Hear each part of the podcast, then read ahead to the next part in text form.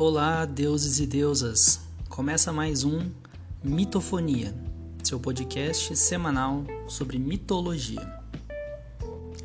Na semana passada, nós falamos sobre a criação da humanidade segundo os gregos, falamos também sobre a caixa de Pandora e todos os males que saíram da caixa.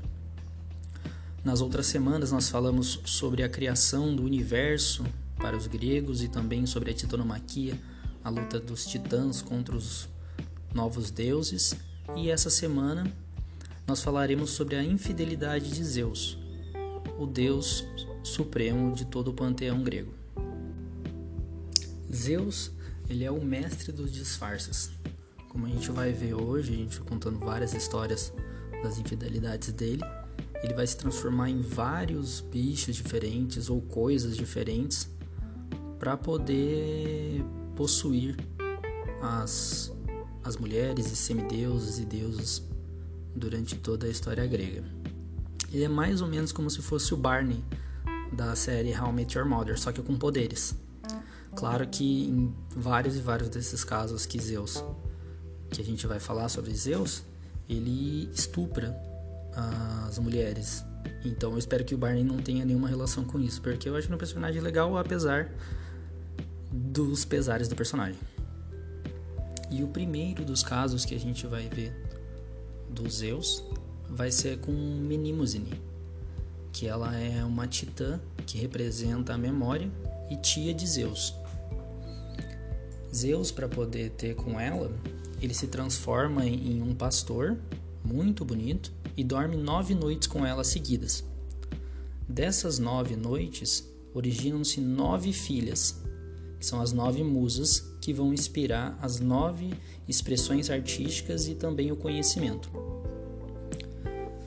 Para o Exildo, ele, o Exildo que, que a gente está falando desde o começo, que ele que escreve as, essa, essa genealogia dos deuses, ele pede a inspiração para as musas para auxiliar ele.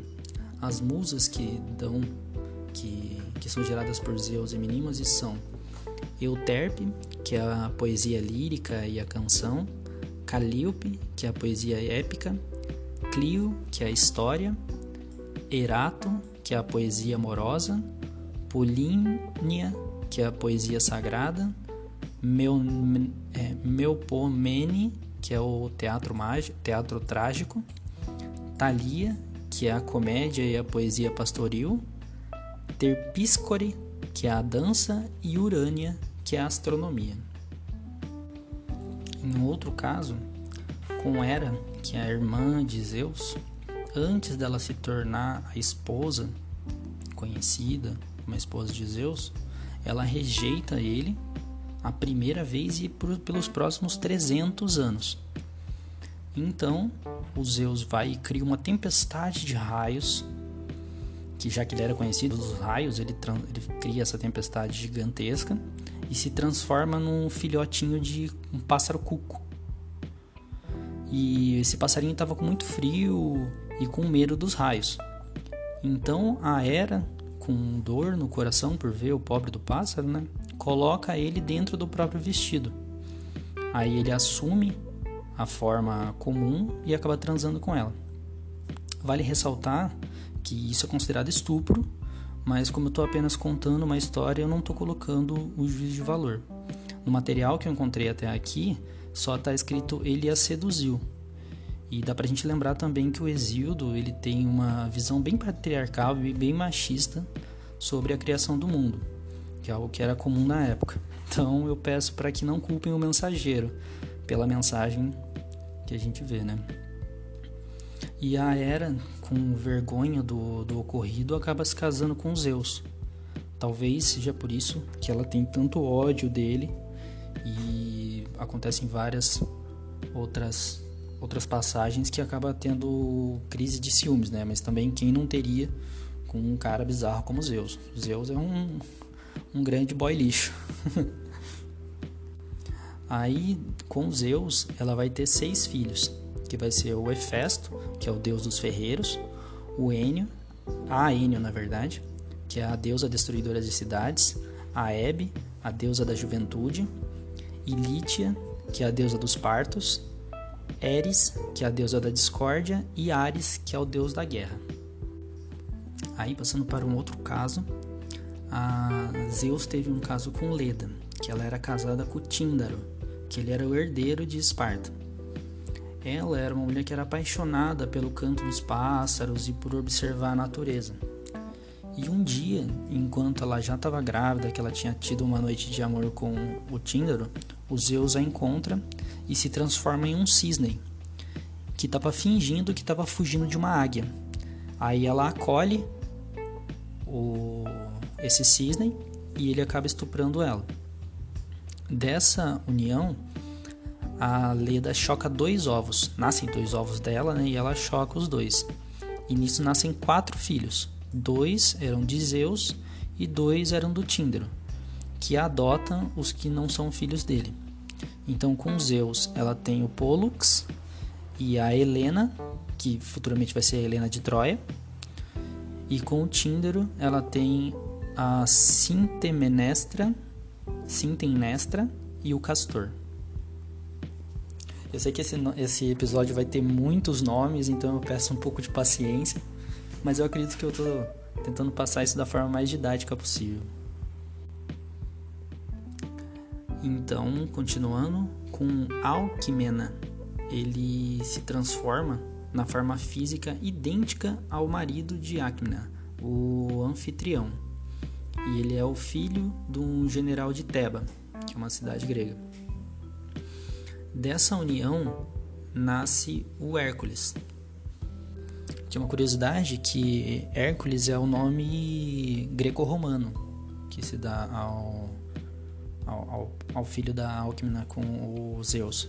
Na verdade, ele é, é o Heracles. Aí um outro caso de Zeus, ele vai ficar com Semele, que ela é filha de Cadmo, que é o herói de Tebas e que é a mãe, é o pai dela, né? e a harmonia, que é a personificação da paz. Zeus então ele se transforma numa águia e seduz a Semele, que conta para é, ela que ele é o deus Zeus, mas que, ela, que ele não pode se mostrar para ela como um Zeus, como um deus. Então a Hera ela percebe a traição de Zeus e instiga a Semele a falar para os Zeus que se mostre como um deus, pois sem isso ela não iria acreditar que, ela é, que ele era ele, né? Então, se sentindo pressionado, o Zeus se mostra para Semele como um deus, e essa visão dele como um Zeus acaba matando a Semele. Aí Zeus é, vai até o corpo da Semele, retira do ventre dela o feto, que ela estava grávida porque eles já tinham tido relações e abre um talho na coxa, na própria coxa dele e coloca o filho ali dentro. Da coxa de Zeus, então nasce Dionísio, o deus do vinho. Seguindo, então, nós temos Danae, que ela é a filha de Acrísio de Argos, que ele se sentia muito bem por preservar a castidade da sua filha. O Acrísio ele teve uma previsão do oráculo de que o seu neto, filho da Danai, o mataria um dia. Então ele prende ela numa cela para que ela não tivesse nenhum filho e poss possivelmente no futuro mataria ele. E Zeus é, se transforma numa nuvem, numa desculpa, numa chuva de ouro e escorre pela clarabóia que é a única parte que tinha a visão do lado de fora, né? Aí ele acaba engravidando a Danai.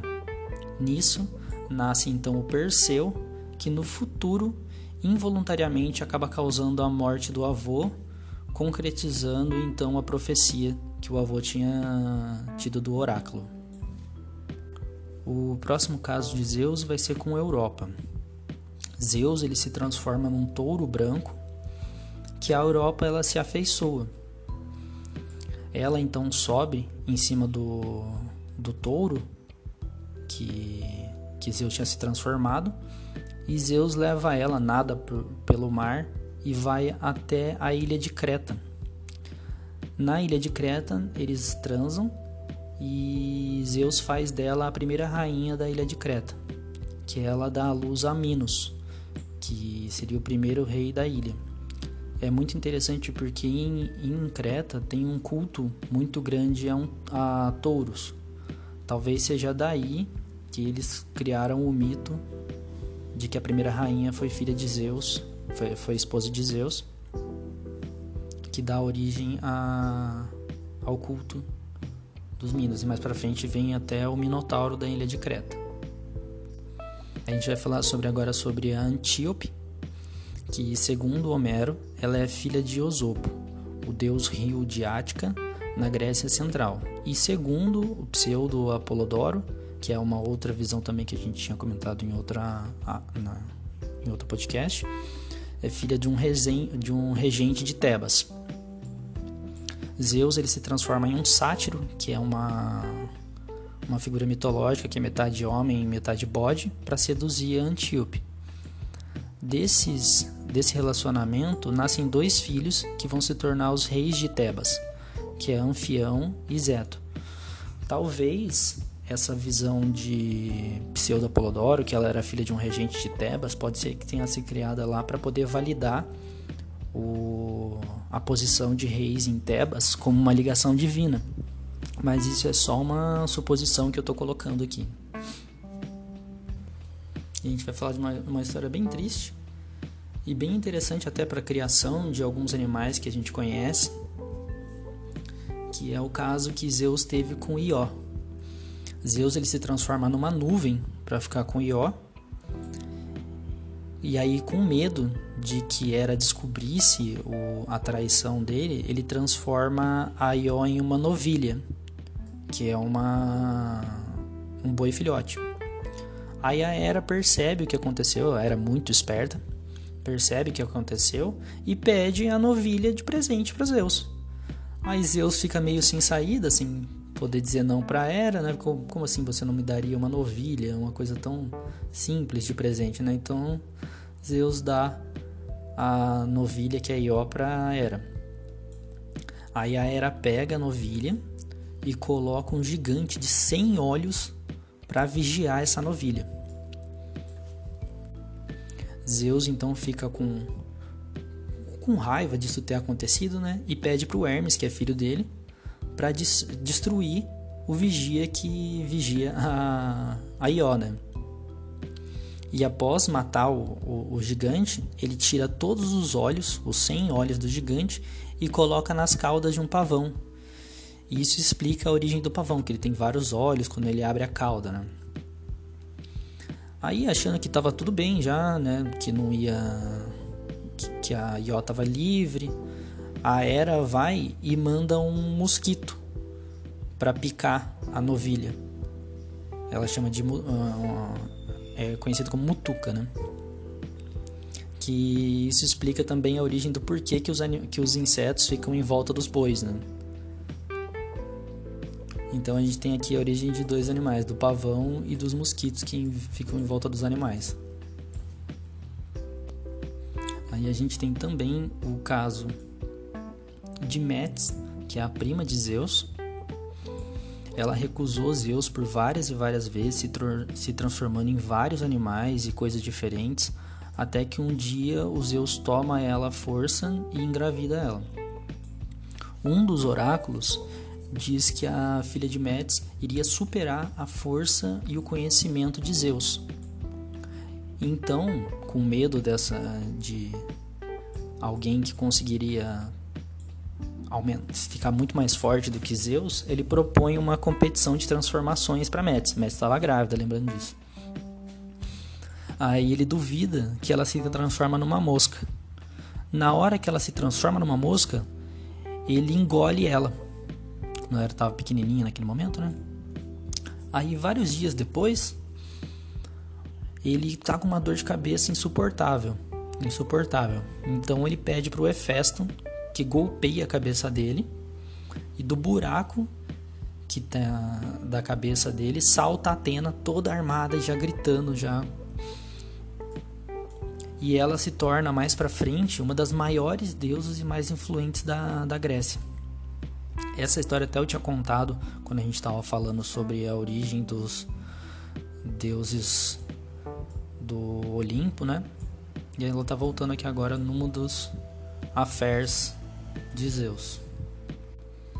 Aí no último caso que a gente vai falar aqui hoje é com Astéria, que ela é uma titã das estrelas cadentes, representa as estrelas cadentes, né? Deus ele se transforma numa águia e a Astéria ela se transforma em uma codorna bem pequenininha que consegue escapar de Zeus quando, ele, quando ela mergulha no mar. Aí quando ela está dentro do mar, ela se transforma de novo na ilha de Delos. Então a deusa se transforma numa ilha. E a ilha de Delos é que mais para frente vai se tornar a Sicília. Leto, que é a caçula da a irmã caçula da Astéria, né, que se transformou numa ilha. após ela, assim, engravidar de Zeus, ela foge com medo da, da ira de Hera. Ela vai para essa ilha de Delos, da irmã dela, e lá ela tem dois filhos gêmeos, que é o Apolo e a Artemis. O Apolo é o deus do sol e a Artemis é a deusa da lua e da caça. E esse é o nosso episódio da semana. Comparado às outras semanas, é um pouquinho menor só, mas está aí com bastante conhecimento para a gente sobre as infidelidades desse Deus onipotente. Na próxima semana, nós vamos falar sobre o Hades, o deus do submundo, e também algumas histórias que envolvem o mito dele. Eu agradeço muito a todos que estão ouvindo, o pessoal que está me dando feedbacks. E se você puder compartilhar com algum amigo seu que queira conhecer um pouco mais sobre o assunto, e se estiver gostando também quiser me dar um feedback, eu estou todo, todo ouvidos. Muito obrigado e uma boa semana.